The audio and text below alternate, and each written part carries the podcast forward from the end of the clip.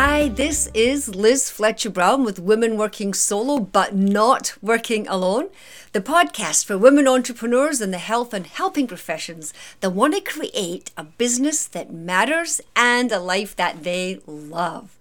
Speaking of a life that you love, I did something today that I just have to share with you because it lifted my spirit so much. Quick backtrack in January of this year, my husband and I were driving down a highway in Virginia when out of nowhere, I didn't even see it coming.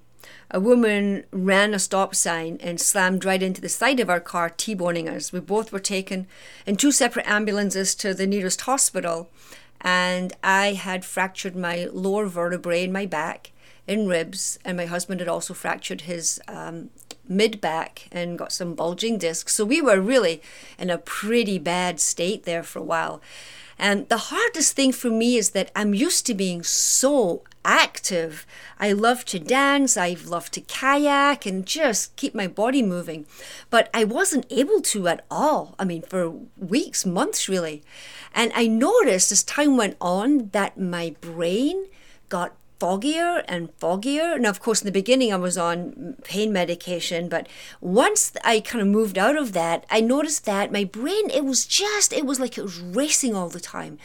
I couldn't stay focused. I had a hard time um, meditating or even just keeping focused on what I was reading. I just had a really difficult time with it. And so I noticed that as soon as I was able to start moving again, I started off with just gently walking and physical therapy was really helpful. That was actually my favorite time of the day because I got to move my body.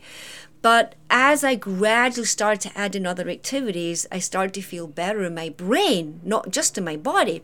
Well, today was the first time since the accident that I did something I used to do all the time.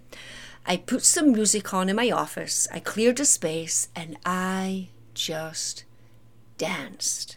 Now, I still had to monitor my movements because my body's still recovering, but I just let my body unwind and stretch and move, and I even got a little bit of a cardio exercise, uh, cardio in there, and it just felt so good.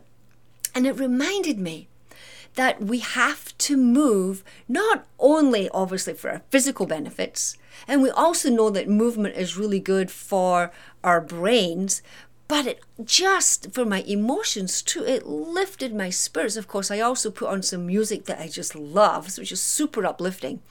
And so you know it, it kind of i mean obviously it goes without saying that exercise really does help our brain. We know from so many studies now that exercise helps our brain to create new nerve cells helps the nerve cells connect better with each other which makes us more creative.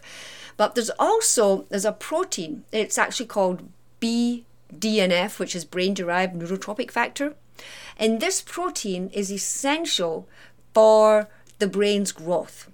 And exercise is one of the key ways that we can create more of this particular protein. But uh, in fact, this protein, I love it. it there's a, a, psychiatrist, a Harvard psychiatrist. His name is Dr.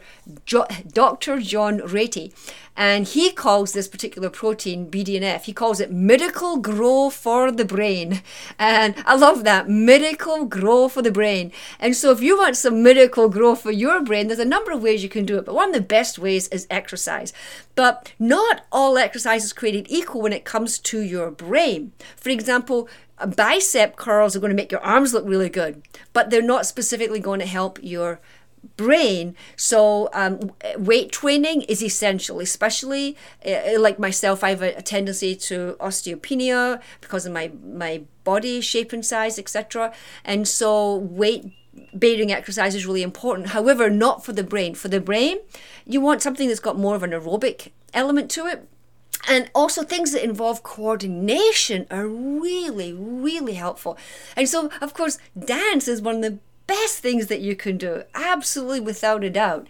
And so next time you're feeling either a little bit down or you want to do something that will help with your memory, increase it a little bit, help to uh, improve your cognitive function, help with depression and, and make you less anxious.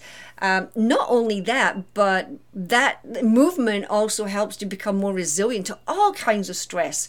And so think about what are the things you can do and could you put some music on and just dance around for a little bit, even if it's a headset, even if you have to dance in your brain, in your mind, if you imagine yourself dancing. To be honest, actually, that is one thing I did do during my time that I wasn't able to move much was that I listened to music and I would imagine myself dancing. And it was interesting because even though the physical body doesn't get the workout from, obviously, but I noticed it did lift my spirits. So even if you can't physically dance because of where you are, you can imagine you're dancing, and that too will have good impact on your brain. So, next time you want to give your brain a little boost, you want to give your happiness levels a little boost, put on some music and dance. This is Liz Fletcher Brown, and you've been listening to another episode of Women Working Solo but Not Working Alone, the podcast for women entrepreneurs that want to create a business that matters and a life that they love. Thanks for listening. Till next time.